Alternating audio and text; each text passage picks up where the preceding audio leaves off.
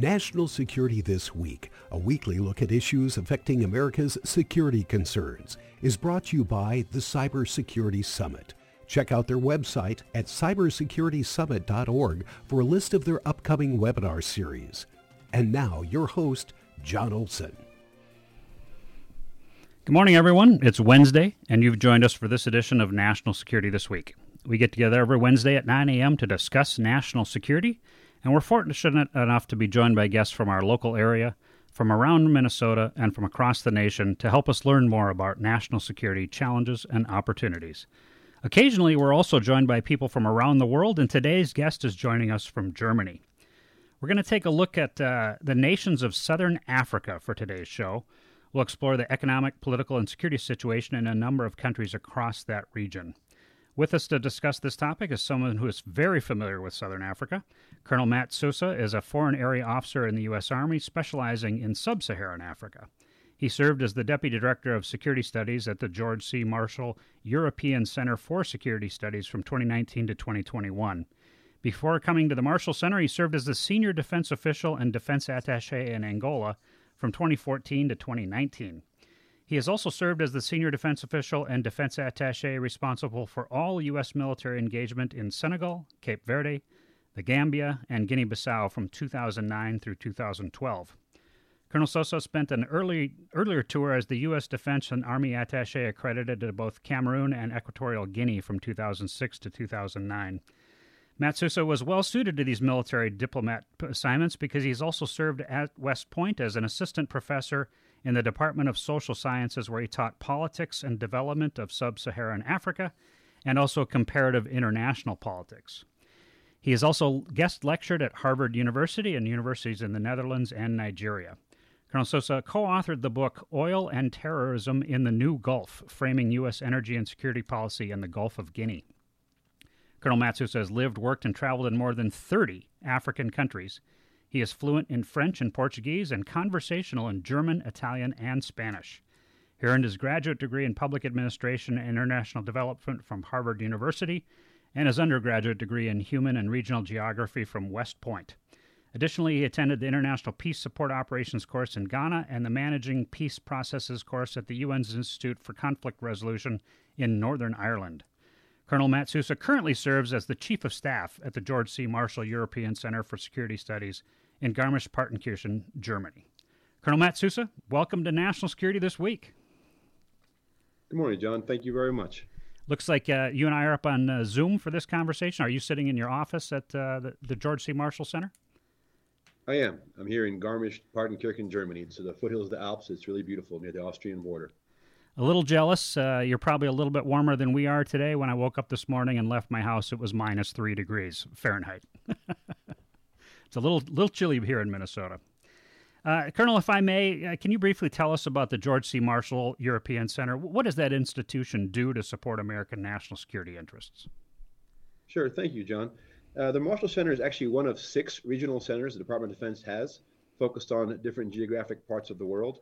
There's one focused on Africa, um, one on Near East South Asia, one on the Asia Pacific, one in the Western Hemisphere, and a brand new one focused on the Arctic, the Ted Stevens Center. This opened up this last year in, in Anchorage. Um, the Marshall Center is the oldest of the six regional centers, and it's the only one that's binational. It's a German and American partnership. 25% of our funding and our personnel come from Germany, and the other three quarters are American. We have um, military and civilian, and we have foreign nationals from a bunch of countries here as well. But our mission really is to educate, engage, and empower security partners to collectively affect regional, transnational, and global challenges. And so we have all sorts of things from resident courses to outreach events. We have a large alumni network, over 15,000 alumni over the last 30 years. It's our 30th year. Uh, we actually have more from Ukraine than anywhere else. Mm. And these alumni are not just military from departments of defense, but also Ministry of Foreign Affairs, from police, from intelligence agencies, and um, other civilian government. And the goal is to have interoperability and a common understanding to collectively solve regional problems together. We have alumni from, gosh, I want to say 185 countries around the world and over 15,000 over the last 30 years. Uh, how, how, big is the center? I mean, how many? How big is the staff there? We're about 260 people, all included. Okay, and that's both the U.S. and German staff members, or or all across? Yes. Uh, multinational or just U.S. and Germany? Multinational. We also have exchange professors here. We have um, some from Scotland, from Albania. We've got um, foreign exchange officers seconded here. We have an Italian carabinieri. We have a Swiss officer. We have a new Polish officer. We're getting one from Slovenia, and so it, it rotates around. And um, there's a core academic faculty that are sort of the PhDs and the experts in the various topics, and you have people that run the place. The center actually has four operational units. We have the um, uh, the College of International Security Studies, which is the main part people think about at the Marshall Center that runs most of the academic programs. We have the Partnership for Peace Consortium, PFPC, that's tied to NATO. They do a lot of outreach work with NATO countries, NATO members, mostly away games, if you will. We have the Partner Language Training Center Europe, which is here that does uh, both English and Arabic and Farsi and Russian um, and French for NATO partners. And we have the Eurasian Foreign Area Officer Training Program, the FAO training program. This is the only center, you know, the U.S. Army, as you're familiar with, has foreign area officers that specialize in different parts of the world. They go through a year or two of training, plus grad school, plus language before they can go out to embassies and work out there. And this is the home of our Eurasian FAOs, and Russian is a primary language for those folks. And you can imagine they're pretty busy these days. Uh, so your your career career path, excuse me, has been concentrated pretty pretty heavily on the African continent, uh, and you even taught politics and development uh, in sub-Saharan Africa at the U.S. Military Academy at West Point. Uh, as a foreign area officer, a FAO yourself, what was it about the African African continent that so deeply interested you, or or, or was that just the the Army chose you? Uh, to focus on Africa, how did it work out? That's that's a great question because you know you can put your preference in the army. The army is going to tell you what they prefer for you. right. Um, in my in my case, I was lucky. I did choose Africa. Um, I became an African FAO back in 1999, so it was quite a while ago. This was before the wars in Iraq and Afghanistan, and at that time, it seemed like the most interesting, adventurous part of the world. Um, it's a very, very diverse part of the world. There are more than 54 countries. Um, I actually have some family history in Africa going way back. I had five generations in Zimbabwe. I had people back in the 1930s in East Africa and Kenya and Uganda and, and other parts. And when I was at West Point, I did this thing called Crossroads Africa. It's like a little mini Peace Corps thing where you go and you live in a village. And I lived in West Africa in the Gambia mm. for a couple of months when you had no running water and you're pulling your water out of a well in the morning. And it was all very romantic when you're 19 years old. Now it would be difficult. But I had a very interesting experience and I sort of fell in love with the continent. And um, it, it just ended up that way. I, I, will say though, about half the African foreign area officers choose it, and the other half are sent because it's a it, it can be a tough part of the world to work. Um, parts of it are lovely, but parts of it are very challenging, and a lot of the assignments are unaccompanied, which is hard on families. But I've been very lucky, and we really enjoyed it. And we will have a, a, a lot to talk about today, just in covering Southern Africa. Uh, somebody you know uh, uh, Professor uh, Mark Dietz has been on with me, talked a little bit about West Africa, a little bit about the kind of the Nile River basin. Uh, he was actually the one who recommended uh, you for talking about Southern Africa, as somebody who's deeply familiar with with Sub-Saharan Africa in general. but but Africa in in general, I mean, most people don't think about this, but the scale of natural resources that are available on the African continent is extraordinary uh, followed by the fact that it's such a diverse uh, place. Uh, different parts of the continent have such different politics and security issues, uh, different wildlife, different uh, flora and fauna, you know, a- across the whole region.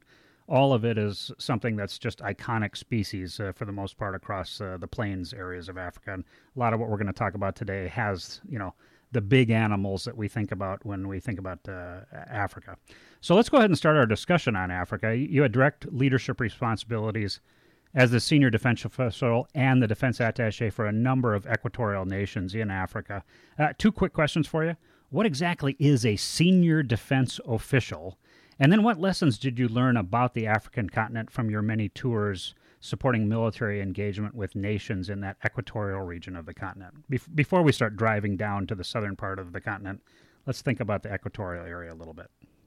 Sure. Thank you, John. If you don't mind, I'm going to go back one step. You mentioned just the sort of scale and diversity of Africa. I just want to remind our listeners, I mean, I'm sure you're uh, probably quite informed about um, many of the different countries, but it's just unbelievably diverse. I mean, you have 54 countries on a continent that's so enormous. Americans don't realize how big it can be, but um, inside the continent of Africa, you can put all United States, you can put China, you can put Western Europe and India. It fits inside the continent of Africa. The Sahara Desert alone is the size of the continental United States. Um, and the diversity is hard to be est- overestimated as well. In Cameroon alone, for example, there are 250 distinct ethno-linguistic groups that truly feel different. And so it's hard for us to say Africa this or Africa that. Um, and so again, as we discuss these topics today, we'll have some generalizations and some themes, but please don't let me come across as saying uh, broad stroke brush Africa this or Africa that. That's not the intention. And also, I should just remind our readers, our listeners, excuse me, that I'm speaking on my own behalf here today. I don't anything I say is my opinion, does not reflect the U.S. government, the Army, the Marshall Center, or anything else. Um, so, a senior defense official and defense attaché. In our government, we try to have a whole of government approach or an interagency approach to things, but in reality, we really don't. The National Security Council is probably the one place in Washington where all of our agencies and ministries get together, departments get together, and then out in the embassies as well. That's probably the second place. In between, we're rather stovepiped, unfortunately. And in the embassy, you have Department of State, of course. You almost always have Department of Defense. You sometimes have Department of Justice, sometimes Department of Commerce, depending if you're in a big country or a small country.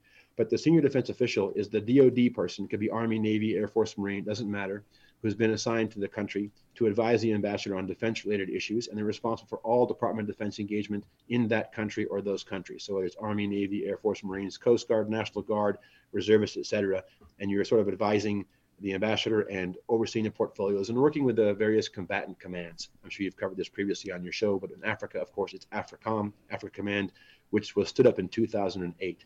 So I was actually out there before AFRICOM existed, and so we fell under EUCOM, European Command. And we can talk about that later if you want to, EUCOM to AFRICOM, and how has it changed and is it relevant or not. Um, the priority missions in equatorial Africa, where I spent most of my time, were things like counterterrorism, counter illicit trafficking, and that can be anything from drugs, guns, people. I mean, the smugglers are business people. They'll move whatever you want them to move. It can be gold, it can be weapons, it can be whatever. Uh, peacekeeping operations, peace support operations. Unfortunately, the majority of those in the world are in Africa. And so we tend to train and equip many of the partners that are going there to try and deal with those problems. A lot of humanitarian assistance and disaster response, everything from evacuating embassies. I was part of about seven different embassy evacuations to dealing with the Ebola crisis when that com- that burst out always with the eye to protect American citizens, of course, and also help our partners protect their own people. Of civil military relation type things, including medical issues, uh, veterinary, dental engagements. And then a big one for me was maritime safety and security, because there in the Gulf of Guinea there's a lot of oil and um, a lot of challenges. It could be energy security, counter piracy, maritime domain awareness, um, providing resources for host nations to build their capacity to protect their own natural resources. I mean, I think $4 billion of illegal fishing a year in West Africa alone. That's money not going to the country's economy. Um, developing infrastructure and doing training for human capital development. So, those are the sort of things we worked on.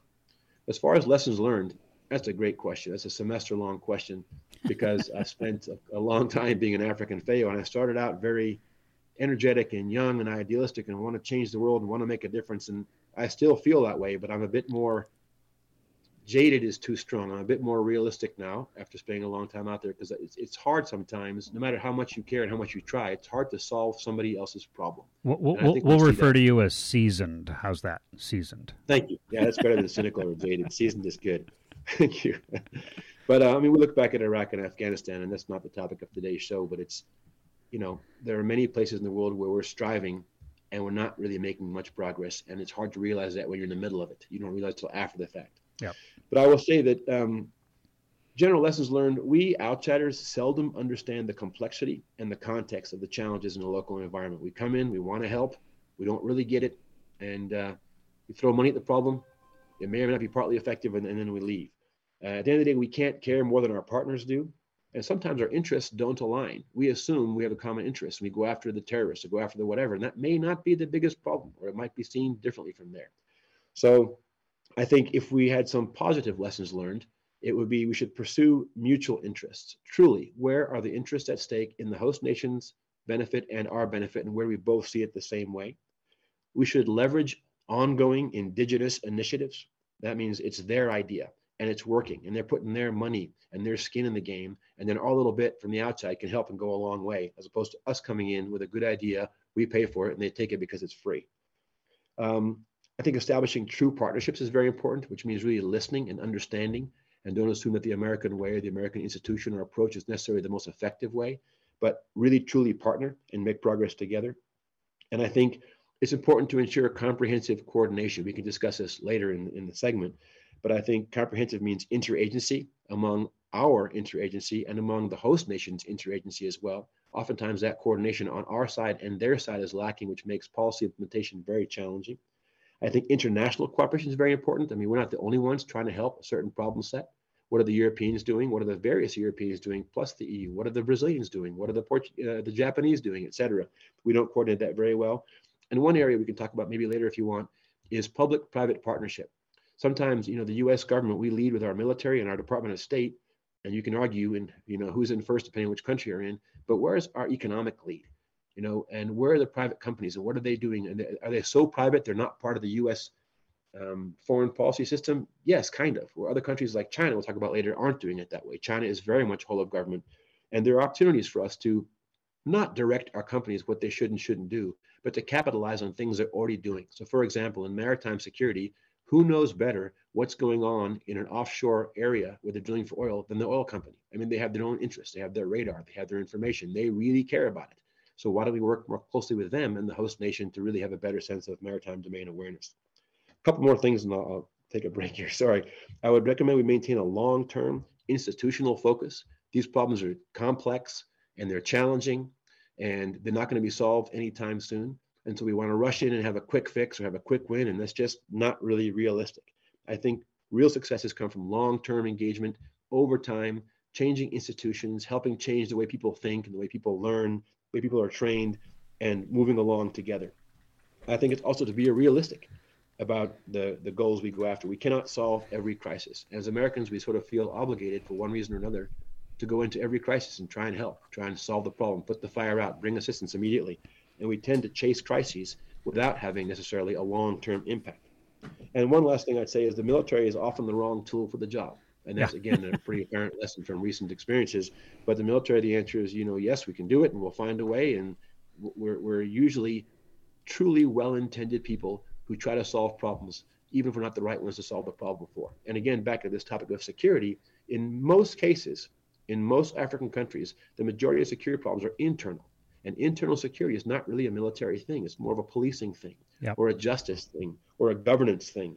And so the U.S. military may not be the right tool for that. So I'll, I'll pause there. I've gone on a bit long. I apologize. No, that's fantastic. Uh, uh you're right. It's a it's a semester long discussion.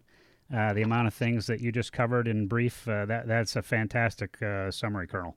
Uh, for our audience, you're listening to National Security This Week, and I'm your host, John Olson. Our guest today is Colonel Matt Sousa, and we're discussing Southern Africa. Uh, we're sponsored by the Cybersecurity Summit, and you can learn more at www.cybersecuritysummit.org. Uh, so, for the core of our discussions today, I'd like to focus on the nations of Kenya and, and south from Kenya, basically, that, that line to, to, to South Africa, the country of South Africa. And Colonel, Colonel, let's go ahead and begin with Kenya. What can you tell our listeners about Kenya? Maybe just a few minutes. Sure. Um, one thing I recommend is people go to this website called thetruesize.com. It's a pretty cool little map, and it shows you the world, and you can pick any country, and then you can drag it across somewhere else. Because the way the globe is shaped, you get false ideas how big things are and how small other ones are. And so, um, for perspective, Kenya is about the size of the southeastern United States. It's about 55 million people, which is sort of just a little bit less than California and New York together, our two most populous states. Um, Kenya is one of our more capable partners in the security realm. Definitely, it's a very important partner. I mean, they border South Sudan, they border Somalia, uh, and that's one of the priorities for AFRICOM is trying to help, you know, bring peace and stability to Somalia and to fight terrorism with Al Shabaab and whatnot. So Kenya is a very capable, competent partner in the counterterrorism world and in crisis response. And if you want to learn more about what AFRICOM is doing in Kenya, you can go to africom.mil, and it's pretty transparent, and there's probably a lot of information out there to see the kinds of exercises and engagements and things we do do with Kenya. Um, Kenya is a very strong economy. It's a regional leader for the East African community. Um, mostly, mostly very good things for that part of the world, and a very close U.S. partner. However, some of the challenges inside Kenya, despite the economic growth and despite the capable military and professional institutions that exist, there are a lot of identity politics in Kenya. You probably saw the last couple of elections have been really quite rough. And I think the theme of national identity is one worth considering as you look at any country in Africa. And it's a lens that's really important to understand because we assume, as flag waving Americans who celebrate July 4th, that we're all American. And it's not always that way inside each country. And in my experience, some countries, when they're outside, they feel i'll use cameroon for example because we're not discussing that today but i was there for almost five years they really feel cameroonian when they're outside cameroon but inside cameroon again 250 distinct ethno-linguistic groups there are some fractures there that are more profound than others, and it's challenging. And, and the sense of national identity is not always there. And I'm not saying that Kenya lacks that completely. I'm just saying that identity politics can be very volatile. And we saw that in the last election, or sorry, two elections ago. And that's that's one of the concerns we have. But otherwise, they're a very strong partner, and people, Americans who haven't been to Africa or want to go to Africa, often imagine safari in Kenya or Tanzania as sort of the place to go. And, and they are lovely countries and you will see the kind of things you imagine on the Serengeti plain with the acacia trees and Mount Kilimanjaro in the background and the Swahili coast with the beautiful white sand and the crystal clear blue waters. But then you have the issue of Al Shabaab and the refugees coming from Somalia, and you have some insecurity along the coast in certain areas. So you do have to pay attention. Um, every year, tourists do get caught up in things that, that are unpleasant because they didn't pay attention to the Department of State websites and they went a little bit too far off the beaten path in some of these places that are that are near um, difficult areas. That, that, that's a great summary of Kenya. I'm lucky enough to have been there myself. It is a wonderful uh, country. Uh, so, just to the south of uh, Kenya is uh, Tanzania. Uh, I, I, have not been there, but you, I'm sure you probably have. I've heard that nation has a great economy and a bit of a, a beacon of stability in Africa. Is is that true? It is. Again, it's a generalization because the truth is always more complex. It's a little bit bigger than Kenya, about 62 million people little bit bigger than California and New York in terms of population, and it has the first woman president, which is significant for a Muslim um, Christian country in East Africa. They, I don't think they had many women presidents. Uh, she's the first one in Tanzania for sure. Anyway, um, President Hassan, she took over after President Magufuli died back in 2021. Um, T- Kenya and Tanzania are often lumped together because of the history and because of the the use of Swahili, but there are some key differences. I mean, Kenya had been a British colony back in the day. Tanganyika was a German colony. Um, and on independence, they pursued different paths. Kenya pursued a more capitalistic uh, economic development path, and Tanzania pursued a more socialist one under President Nyerere, the first one, first president. And the socialist path did not work out very well for the economy, um, but it did work out very well for the sense of national identity that I mentioned. So in Tanzania, Swahili is the official language, and really everybody speaks it.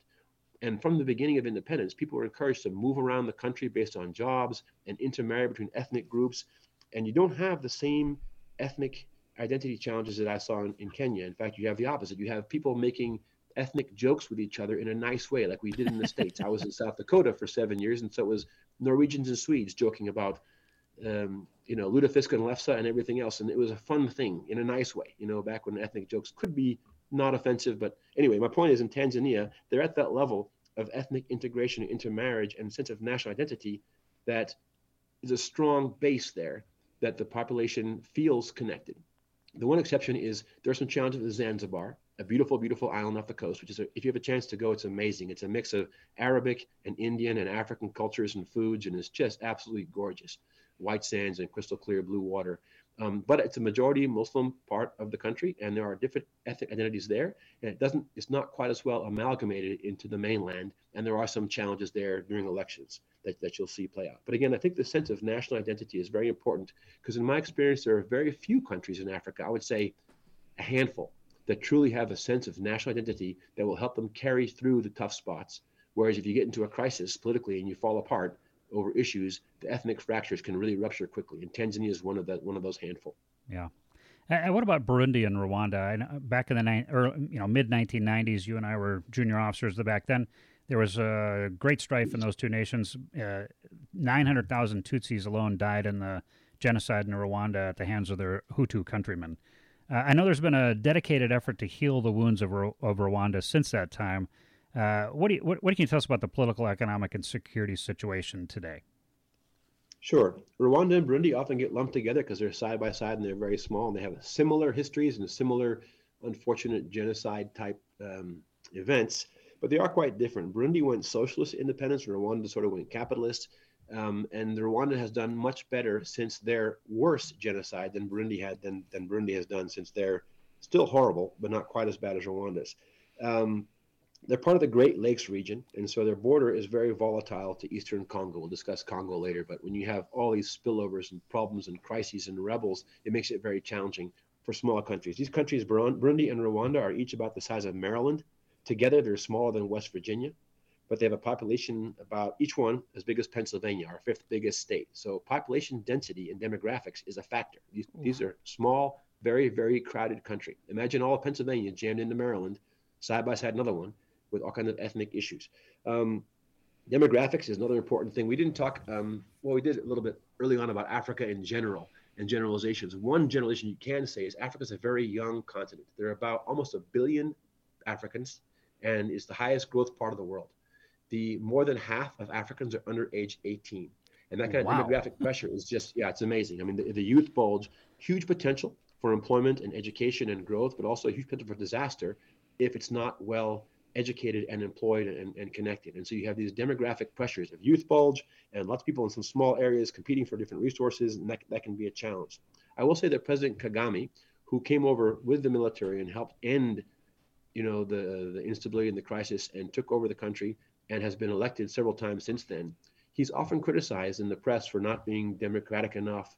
Um, but I will tell you, a place like Rwanda, a place like Congo, I think good governance arguably is more important than democracy. And we can discuss that, and academics will disagree. And I can respect, you know, I can see both sides. But in a place like Rwanda, what President Kagame has done since the genocide is nothing short of a miracle, really. He sort of erased, tried to erase the sense of national identity splits between the minority and the majority. Um, and sort of when, they, when the colonists came in, the Belgians and the French, they sort of reinforced it a little bit to help divide and rule. And so Kagame is trying to undo years of that. And after a horrific, horrific genocide, where the whole country is probably in some kind of PTSD, to be honest, um, he's managed to do this quite well. And Rwanda's economy is growing. They have an IT hub. It's very, very clean. They recycle. It's often nicknamed the Switzerland of Central Africa. And it's not quite Switzerland, but it is remarkable what they've done in a relatively short time. And it has to do, you know, with the, the argument is that authoritarian regimes always look out for themselves. Well, you look at Singapore Singapore is where it is today because it had a very authoritarian regime under Lee Kuan Yew. It wasn't democratic, but he did all the right things for his people and his country. And some people argue that Kagame is the Lee Kuan Yew of Rwanda. He's trying to, in, in an authoritarian-ish kind of way, truly develop the country and get it to a place where they're very well developed and they have good education and they have clean, safe way to live. Um, and so I think he's done a remarkable job. That's a, that, that's a great summary. Uh, we have to take uh, just a short break, uh, commercial break for our uh, sponsor. I'll be right back with you, uh, Colonel Sousa. National Security This Week is sponsored by the Cybersecurity Summit. The Cybersecurity Summit brings together cyber experts from industry, academia, and all levels of government to explore challenges, solutions, and opportunities in the cyber arena. The three day summit includes speakers, workshops, discussions about advancing a cyber career, and keynote addresses by top leaders from across the cyber community. Learn more at cybersecuritysummit.org. And, and we're back. Uh, Colonel Sousa, let's shift over to the Democratic Republic of the Congo, uh, sometimes referred to as the DRC. Uh, that, that is a massive nation in Central Africa uh, some of the most pristine jungle that yet remains in Africa, but it's constantly under threat of things like illegal logging, poaching, illegal mining, and other activities uh, because of the scale of the of the country. You know well well about that, having served in Angola. Uh, how, how, do you see the situation in the DRC? Uh, where, where, are they at politically, economically, and from a security situation? Yeah, thank you, John. The DRC really is a challenge. It's probably one of the most challenging parts of, of Southern Africa um, not to include the Sahel. The Sahel is also challenging in its own way, but for different reasons. The DRC, again, talking about the scale of Africa as a continent, is enormous. The DRC itself is as big as the eastern half of the United States. It's as big as Western Europe in one country. Um, and the capital is on one side of the country, and you literally cannot drive from west to east across the whole country in the wet season because there aren't enough good roads and it gets it's too much jungle and you just can't get there. You have to fly across the country. Um, it's in my opinion, again, off the record, unofficial, I think it's actually ungovernable as it is right now, and it has been for a long time. It's a very, very rich country in terms of resources and potential, but very, very poor people because of war and mismanagement and colonialism and, and corruption, etc. The, the problems have com- been compounded from pre-independence until today. Uh, one example is in 1960, the Democratic Republic of the Congo, or Congo Kinshasa, because it's Congo Brazzaville just next door, but Congo Kinshasa in 1960 and South Korea were on the same level in terms of measures of human development, GDP per capita, income, etc. And from 1960 to today, South Korea is one of the most advanced countries in the world in terms of every possible measure: education, infrastructure, IT, healthcare, life expectancy, etc. And unfortunately, tragically, the Congo is worse today now than it was in 1960. And so that's just it's just it's difficult. Um, They also had one of the largest wars in Africa. They call it the African World War between 1998 and 2003. People don't even know about it really, but there were about 5 million deaths, including those from disease and, and um, other crises, 2 million displaced, and 11 countries involved in this Africa's World War for five years in the Congo. And Americans don't really know much about it. Um, it's been consistently exploited. It's very, very wealthy in, in resources, like I mentioned, things like coltan and cobalt and rare earth elements. The rare earth elements that are very important for the modern technology we use today, they're mostly in China and they're also in Congo and a few other places in the world. And it seems like um, people are always trying to exploit the resources for themselves, whereas their ethnic group, their part of the government, or their external company, or their external country, even. And so, Eastern Congo is right now, there are probably 15 or more distinct rebel groups in eastern Congo fighting for different things in different areas. A lot of it has to do with resource control. Part of it is tied to ethnic identity. A lot of it spills over the borders into Rwanda and Burundi and Uganda. And uh, it's just a very, very challenging place. I mean, it, you can only say it's a rich country to poor people for so long before you realize something has to be done. Uh, and it's very challenging. And again, back to my question earlier about what's more important, democracy or good governance, I was a bit skeptical. A few years back, we spent, I don't know, 400 I don't know, $400 million to help elections in the Congo be transparent. And we flew in election observers from the European Union and the US, and they had clear plastic ballot boxes and stuff to elect the guy who was already in charge. That money arguably could have gone somewhere else that maybe maybe is more useful for education or healthcare or otherwise. But it's hard to it's hard to not be skeptical in a country as challenging as the Congo, to be honest. I mean, there's always hope, and you hope things will get better, but it's just so large and so diverse, and so many challenges compounded and the neighborhood is also tough. I mean, you have the Central African Republic to the north, you got South Sudan to the north, you have Rwanda and Burundi to the east, you've got Congo to the west, and it's. I, I wouldn't invest long term in the Congo yet, unfortunately. Having said that, of course, there are amazing opportunities in a place that's so undeveloped. You just have to find a way to to navigate the challenges of politics and corruption and and um, I guess overlapping interests that aren't as clear as they as they should be.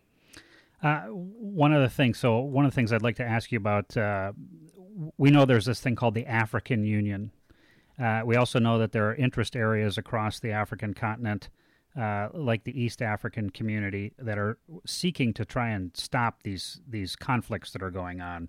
Uh, do you know enough about either of those two things to to speak to them just for a couple of minutes? yeah, sure, I can try that. Thank you. So the African Union is meant to be kind of like the European Union. And there are even some ideas back in the day of the United States of Africa, like United of America, but those ideas are, are pretty far away. The AU is a functioning continental body, and it does work quite well to convene all the countries together um, to try and solve issues that are at a continental level.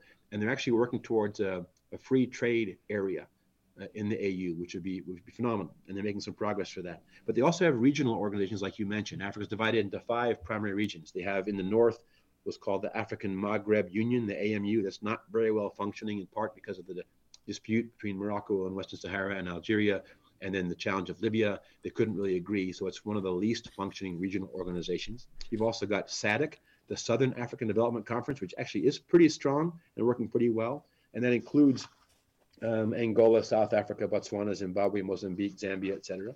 You have the East African Community, EAC, which includes Kenya, Tanzania, Rwanda, Ethiopia. That's doing quite well, other than the Somalia challenge. You have ECOWAS, which is the Economic Community of West African States in West Africa, which is mostly francophone, but you've also got Nigeria and Ghana in there. And that's from Senegal across to Nigeria, basically. And you've got the Central uh, ECCAS, the Economic Community of Central African States, which is in Central Africa, includes the Congo. And ECCAS is also one of the weaker ones because its constituent states are having challenges, like both Congos, CAR, um, Chad.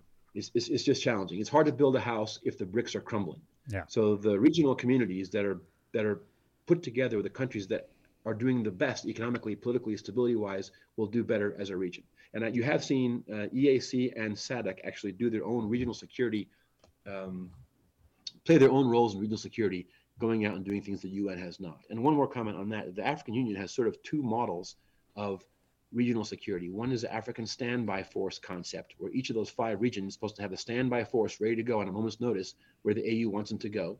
And the standby forces, their credibility and preparedness and capability reflects the strength of each region. So the stronger regions have stronger forces, like SADC and ECOWAS, for example, and EAC. And then you also have another another model where it's more a coalition of the willing, and it's not based on a region. It's, it's based on who can go there now. And there's countries like Kenya and Rwanda, um, who have their have their militaries in in good shape and they're prepared to go. In fact, Rwanda is actually down involved in Mozambique right now hmm. for a whole different issue we can talk about later if you want with the Russians.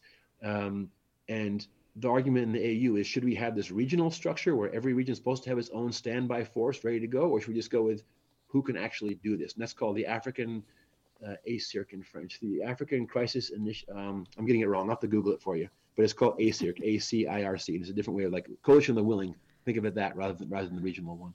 And I bring that up as we're talking about the Democratic Republic of the Congo because uh, there are military forces from the uh, from the East African community, that that group that have actually invested uh, into the DRC to assist Congolese troops in dealing with some of those uh, security situations in in uh, eastern DRC. Uh, so there are collaborative efforts on the part of the countries in different parts of Africa to try and deal with these security situations. is that is that a fair way to state it?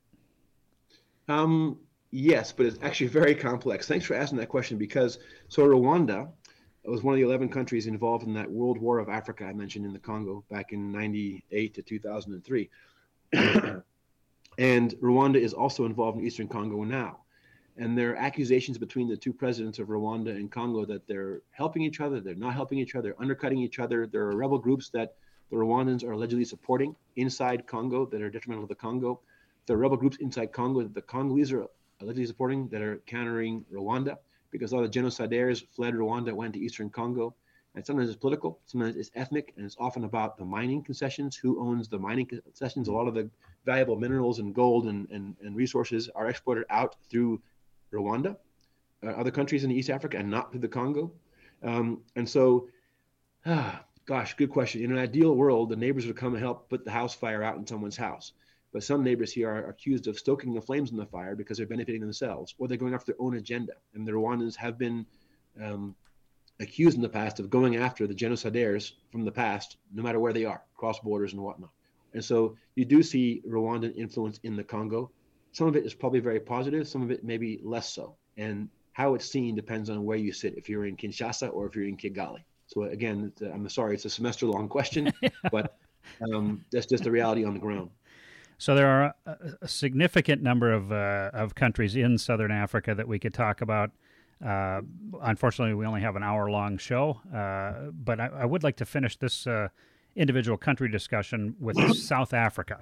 Uh, it's a nation with such a an interesting background, but but also a tragic past with apartheid. Uh, but it's emerged as a strong political leader within the African Union. What, what should people know about the economic, political, and security situation inside South, South Africa today? Sure. Okay. Thank you. So South Africa is about as big as Arizona, New Mexico, Utah, Colorado, and Nebraska combined. It's pretty big. About 60 million people. Again, about as big as California and Florida combined. Pretty large population. It's considered a rainbow nation because there are so many protections enshrined in the Constitution for diversity in terms of ethnicity and also um, gender orientation. It's a very avant garde country by African standards because in some countries in Africa, it's still illegal if you're not heterosexual. Um, the press is often very hard on South Africa because of the challenges of the past, and they are legitimate, legitimate, deep challenges. I mean, the apartheid era was really pretty awful, and the fact that U.S. supported that regime for a long time during the Cold War, um, we haven't been forgiven for that yet in some circles, and the memories are long. And we Americans come in and we think, oh, I'm here to help, and what can I do for you? And they think, where were you you know, years ago when this happened. And so I bring it up just because as we're going into this world of strategic competition with U.S. and Russia and China, and we want people to pick sides and be with us or against us. Uh, when we talk about the Cold War, the Cold War was not cold in Africa. The Cold War was very hot in Africa. There were thousands of people killed and displaced, um, and most African countries do not want to have to choose sides yeah. again. So we should be careful of that paradigm. But back to South Africa, despite the naysayers and people that are that are looking at the challenges of governance and corruption and whatnot, I'm actually really impressed. I think it's a very dynamic country. It's a very diverse economy. During the apartheid years, when they were under sanctions, they were sort of forced to develop their own indigenous industry. They have everything from from attack helicopters to yogurt and everything in between. They can make it all there. I think they're a real powerhouse, a potential for the continent of Africa. I think, and they have already. Their their companies are expanding and crossing borders, and they can bring development where they go. They tend to go to anglophone countries because the language, obviously, and you know even the challenges of the Congo. That's tough for any country. But a South African who's experienced working in Southern Africa is more likely to succeed and find the opportunities and the niches to make things work in these tough environments more than, say, an American or Western European who really has has no sense. The president Ramaphosa, he's a businessman. He's just been reelected for the second five-year term, and I'm I'm optimistic. I really am. I think I've been there quite a few times. It's a beautiful country. It reminds parts of it remind you of a cross between California or Europe.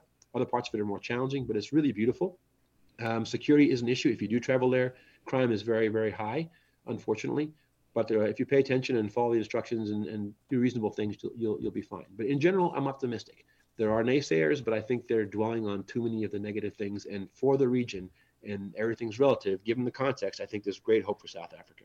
And one of the things that I find really fascinating about South Africa is uh, back during the apartheid era, South Africa actually had a nuclear weapons program. They had a nuclear weapons capability, and they voluntarily gave that up as part of their national security calculation. And uh, even though the, the expertise was essentially still there, the, the new South Africa uh, that we have today has never pursued uh, rebuilding that program, uh, which I think is a credit to the country, to credit to the political leadership there. Uh, for our audience, you're listening to National Security This Week, and I'm your host, John Olson. Our guest today is Colonel Matt Sousa, and we're discussing Southern Africa. We're sponsored by the Cybersecurity Summit, and you can learn more at cybersecuritysummit.org. Uh, so, Colonel, let, us get into a little bit of the the great power competition that we know that exists out there today. Uh, we know China has been investing heavily on the African continent as part of their glo- their, their, Belt and Road initiative. Uh, China provides development aid and they build infrastructure in exchange for access to natural resources to feed the economic engine back in China itself. Uh, among the nations across southern Africa, this region that we're talking about today, what, what concerns do you have regarding Chinese influence in the region? That's another great semester long question, John. Thank you for that. I think I'll, um, I'll give you five minutes. okay, okay. I think we should not be alarmist about China and Africa as we tend to do, and we should not see it as everything's being a competition. Um, I think there are some areas where our interests could actually, or the African interests anyway, could be benefited from having Americans and Chinese in in the country. Of course, they're a competitor economically, China versus the U.S. Um, but I mentioned earlier the whole of government and how we try to do it. We talk about defense, diplomacy, and development, the three Ds Department of State, USAID, and Department of Defense working together, whole of government. That's actually not whole of government. That's three sixteenths of our departments and a whole bunch of agencies that are missing. Um, China actually does whole of government. They really do, and they can because they're authoritarian. They can direct parastatal companies to go places, and they can have the interagency working together, and they're far more effective in engaging internationally with five-year plans, ten-year plans than we are with our constant changing back and forth and our, you know, we, we're just not whole of government. We're, we're very democratic, and it's a good thing. But it's hard to have a coherent authoritarian strategy if you're not an authoritarian. Um, the critics of Chinese engagement in Africa say there are all these conditional loans being given. There's all this corruption. They're building poor quality roads. They import their own laborers. They don't leave anything good behind. There are elements of truth there, but it's not entirely the truth in my experience, the Chinese will build the kind of road you pay for. So if you want to put $500 million of roads in, but the Minister of Transportation takes half, you're going to get worse roads. If you um, build a 20 ton capable road and you don't, you let 30 ton trucks drive in it and the roads are broken, it's not the Chinese road builder's fault. It's the, it's the lack of enforcement. If you don't have a maintenance plan. Um, and so I've seen Chinese construction projects that are wonderful and really, really top quality dams, um, stadiums, schools. They built the African Union headquarters, for example. Um, they do a lot of really good things. In some parts, it's not it's not good, but it's not categorically bad or categorically good.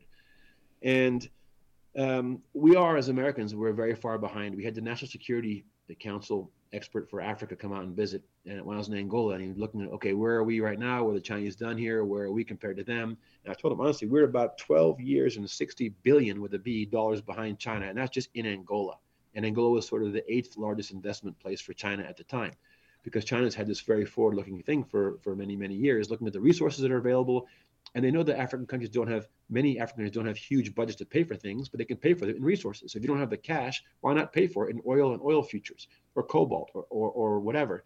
And so it's not really it's, it's not dishonest or stealing. It's a, it's a way of paying for things. A country's happy to pay fixed oil price for 25 years or whatever to a country that needs it in exchange for roads and schools and whatnot. And the Chinese are very good about advertising what they do, and they do very large capital infrastructure projects that you can see readily. If we Americans go in and focus on democratization, this is going to sound a little bit cynical slash seasoned, and we do things like civil society capacity building. Yeah. It's hard to see that. You can see a road, you can see a dam, you can see a school, um, and so you know, arguably they do things better than us in some ways.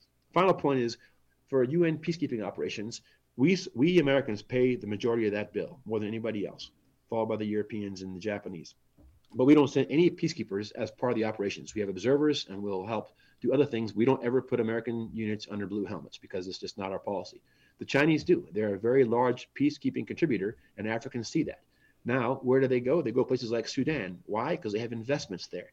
And so it's not just going wherever the UN wants them. The whole government approach, they'll send UN peacekeepers to go and secure areas where their companies are investing, guided by the government, supported by other programs. So it really is whole of government, and they're doing their best to secure their own investments, which in the long term, I mean, if Africa has better roads and rails because of Belt and Road Initiative, is that a bad thing? I don't think it is. Maybe we should bring companies in to operate on those roads and on those rails and help run the ports and help American businesses come in. So yes, they're competitor, but I think if we go about it like it's us versus them, you must choose them or choose us, we're going to set ourselves up for failure. We should capitalize in areas where we're really good. Business. America's really good at business. We're good at governance. Uh, we're good at a lot of things. Let's go find our niches and build on what the Chinese are building for the African partners and not make the African partners choose. Uh, that's that, that's great insight. How about, how about Russia? We know the Russian private military contractor, uh, the Wagner Group, uh, essentially a mercenary organization, is being hired by some African political leaders uh, to further secure their countries from threats, both real and perceived. Uh, maybe sometimes that's opposition threats politically, but you know it it all sort of uh, gets tamped down by by Russia. Uh, what what influence does Russia have across southern Africa? You mentioned Mozambique earlier. Maybe you could go into a little more detail about Mozambique and anywhere else that uh, concerns you. And, sure. and I should just you. say that because you're at the George C. Marshall Center for Euro, you know European Center for Security Studies, you guys are dealing with the Russia Ukraine situation every single day. So you have a little bit more insight into what you know the importance of understanding what Russia's involvement is in Africa. So. Sure, thank you. Yeah, in fact, we had a Southern Flank event just last week looking at the impact of the Ukraine war on Russia's engagement in Africa and the European engagement in Africa because you know it does change things. Um, Russia compared to China, for example, is minuscule economically. I mean, they don't even compare. We're minuscule compared to China and Africa. Um, but militarily, Russia is quite significant in certain parts of Africa and has been for a long time. I mentioned that the context and the history matters. In southern Africa, during the Cold War, many of the regimes um, were propped up by the Soviets or propped up by us. And in Angola, for example, the Soviets, the Russians now, propped up the regime that ended up winning the war and becoming the party in power. And so, as an American, when I spent five years there, I really, you know, really do want to help, really do want to help develop things and strengthen our relationship. But most of the senior officers I worked with had been trained in Russia or trained in Cuba. Right. 5,000 Cubans lost their lives fighting for Angola's freedom against South African apartheid mercenaries funded by our CIA. So those generals are still in charge, and they haven't forgotten that. There were um, my Russian counterpart, defense attaché in Angola, when I first got there, was on his fifth tour in Angola. He'd been there during the war three times during, as an advisor, was wounded twice in battle, fighting alongside his Angolan counterparts against American-funded mercenaries from South Africa. Um, and it's just very hard to be. It's very hard to convince someone with a memory that hey, it's all different now. Forget that. Forget that 40 years of war. You know, so we, we Americans cannot be short-sighted or short memory. We have to realize that context. Having said that, there are things that um, in, in the Sahel right now, you've seen a big, big displacement of France, relatively speaking, with Russia trying to move in and private military companies. The Wagner Group and other proxies are coming in, and the Africans don't necessarily want to have to choose. If they need so many things, why could they not have weapons from one country, training from another, uh, roads from another, etc.? But we sort of feel forced to make them choose. Uh, and with Russia, it's more complicated because Russians are doing a lot of things that are malign. They're certainly doing uh, disinformation and misinformation campaigns in the Sahel, trying to undercut France. And you've seen in the last year several military coups in countries like Niger, uh, Burkina Faso in particular, Mali, excuse me, turning more towards Russia. Well, why? In part because they come in as transactional, um, no strings attached. If we give military aid, we have to do human rights vetting for Americans and Europeans and make sure that we don't train or equip anyone who's done bad things or any unit that might do bad things. And of course, that's a, that's a good thing in general. We don't want to arm people that are going to harm civilians or take it out on their own population or whatever. But the Russians don't ask those questions. You want weapons? How many weapons? Where do you want them? They'll deliver them. And sometimes the Wagner Group arguably will do things in exchange for mining concessions. So again, you don't have a lot of money. We'll give you control of this mine, and Russians are very good at mining. So Russia, unlike China, doesn't have the same level of investment in Africa, but they're very big in certain niche areas, and mining is one of them. They're very, very big in mining, and they're very good at that. And so maybe they could exchange mining concessions in terms for security. Another thing is that a lot of the African, many governments in Africa, not a lot, I should say that, many governments in Africa are tend towards authoritarian, and they need regime protection as much as anything else. And so the Russians also have an authoritarian type government, and they're good on regime protection, and these guys are offering that. And that's not what the U.S. military. We're not there to protect the regime. We're there to help promote democracy and, and development and stability and peace and whatnot. Um, another thing in Southern Africa, especially, um, the NATO intervention in Libya in 2011, it's hard to understate the impact of that. We think on the outside, you know, the Western world, it was a good thing. We toppled Gaddafi and helped, you know, stabilize Libya. Well, Libya is not stable. Libya is completely destroyed. The Africans in general, I, we discussed this last week. Not one country I know in Africa thinks it was a good idea to have gone to Libya, topple Gaddafi, and leave a big complete mess there.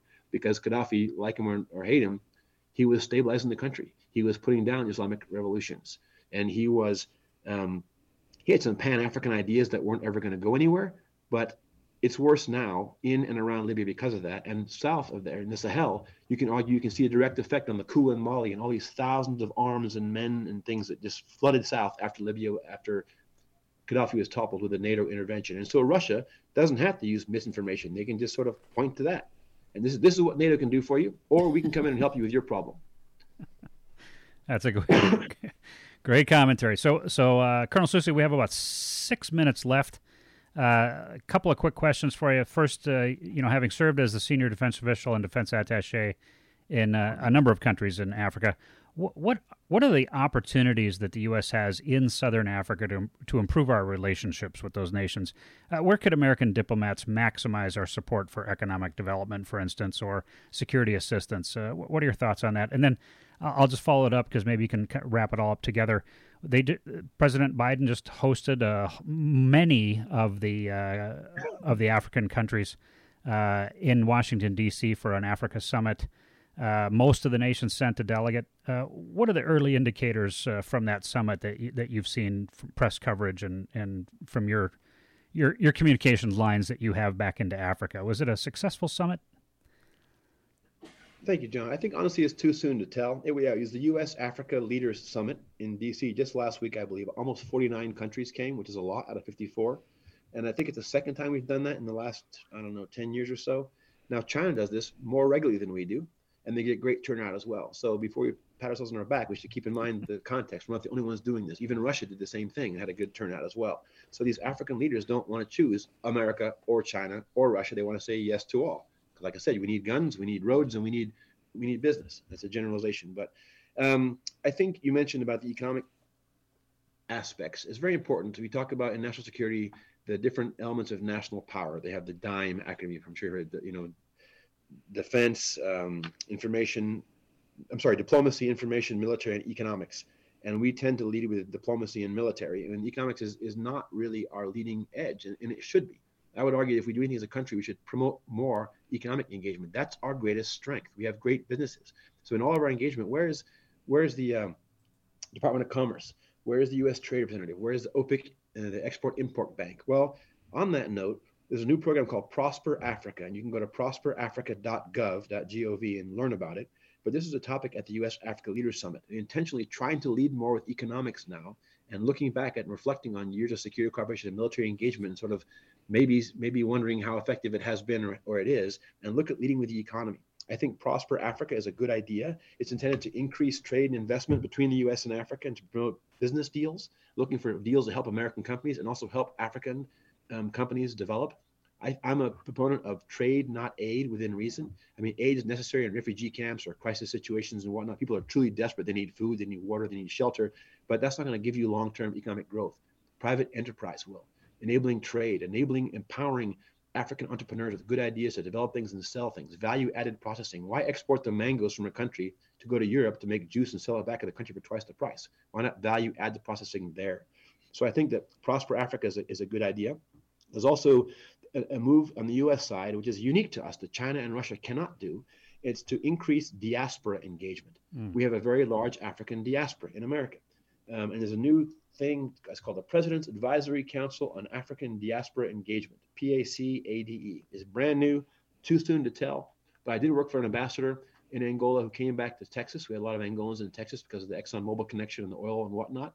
And she called all the Angolan, she invited all the Angolan diaspora in, I think it was Houston, to come to an event. It was really powerful to see how successful and hardworking and industrious and plugged in these African Angolan diaspora were in Houston, and they wanted to do more for their country. So that's an advantage we have as Americans they don't have in China or Russia. If we can leverage and and enable our African diaspora who are successful and educated and doing really well in America to bring those business ties back to African countries, that may be a, a, something we can do that's very positive and optimistic about that. And the final thing is this new thing called the U.S. Global Fragility Act, relatively new, less than a couple of years old. And that's fundamentally a paradigm shift in looking at how we engage other countries for security, assistance, and conflict resolution, peace, etc. And is trying to de-emphasize the military aspect and emphasize other interagency things. It, looking at taking 10-year plans, having interagency approach, choosing priority countries, and focusing on civilian engagement. Again, it's much easier said than done because these problems are very, very complex. But the idea, I think, is good, and not just chase a crisis with the military, put out the fire, and hope for the best. That that that that's a that's a great commentary there, Colonel Sousa. I, will just echo. Uh, we early this year we had uh, Rana Foroohar, uh, who's a uh, reporter for uh, Financial Times, and she has been uh, in the pre- previous to doing all the Financial Times economic reporting. she spent some time working on national and international security affairs. And one of the things she said, one of the points she tried to make is we we in America have to rethink our understanding of the importance of economics because economic security is national security. and the more we do in the way of trade and foreign direct investment and things like that, where we're reaching out to countries around the world to help them build their economies, because she said just the same thing you just said. That's one of the great strengths that America has is we're really good at business. Uh, that we can deliver an awful lot of support to other countries around the world to develop through economic means rather than just through diplomacy. And certainly, uh, leading with the military is is not a great not a great approach. In fact, two weeks from now we'll have uh, Elizabeth Shackelford on the show, and uh, she's been a big advocate talking about the fact that since 9/11, uh, the United States we've sort of militarized our foreign policy, which is not necessarily a good thing. In some cases, maybe, but uh, overall, it has not been a good thing. Uh, sadly, Colonel Sousa, we've come to the end of today's edition of National Security This Week. Uh, thank you so much for taking time from the end of your busy day out there in uh, Germany and Garmisch, uh, Garmisch-Partenkirchen uh, to, to speak with us today. Uh, are there any other resources you'd recommend to our listeners so they can learn a little bit more about Southern Africa? Uh, thank you, John. Thanks for having me. First of all, I really appreciate this opportunity to chat with you, and um, thank you for your time. Um, I recommend BBC News is better than most American news channels for coverage of Africa in English. The French have an equivalent RFI if you're a French speaker. The Economist is pretty good in general for trends. Um, and there's one called the Africa Report that I use quite regularly online. It's, it's a paid one, but it's got some pretty good um, inside scoop stuff from African journalists that are reliable and objective. I would add to that uh, Al Jazeera. Uh, I've seen Al Jazeera yes. coverage, and it's excellent coverage across much of the world, obviously, but uh, Africa in particular. They cover stories yes. that, that most of the Western media doesn't pay attention to. Uh, so, Colonel Matt Sousa, thank you so much for your time. Uh, I would like to wish you a a very merry holiday coming up. I know you have uh, family in town, and you'd probably like to get uh, get home to spend some time with them over the holidays. Thank you, John. Happy holidays to you as well, and to all your listeners. All right. Uh, and that uh, just about closes this week's edition of National Security This Week. Uh, for those of you who enjoy the many educational specials on PBS, there's a new show preparing to, premiering tonight. It's called The Letter, A Message to the Earth, and it's about uh, Pope Francis's missive called the Laudato Si, which some people may recall. He called on all people around the world to take care of planet Earth. Uh, our guest today, Matt Sousa, is uh, very familiar with uh, some of the things that are taking place all across Africa. Uh, before we got on the air, he mentioned a little bit about uh, some of his interests in that, and I uh, applaud him for being a, a, fellow military officer, a fellow Service Academy grad, and being an advocate for the Earth. from what I've seen, it's going to be a fast, fantastic show tonight on PBS, and worth your time to watch. Uh, that closes uh, National Security This Week. I'm your host, John Olson. Thank you for joining us today. Look forward to sharing time with you again next Wednesday morning at 9 a.m. Have a great finish to your week, everybody, and a truly wonderful holiday, regardless of which one you observe. Take care. Bye.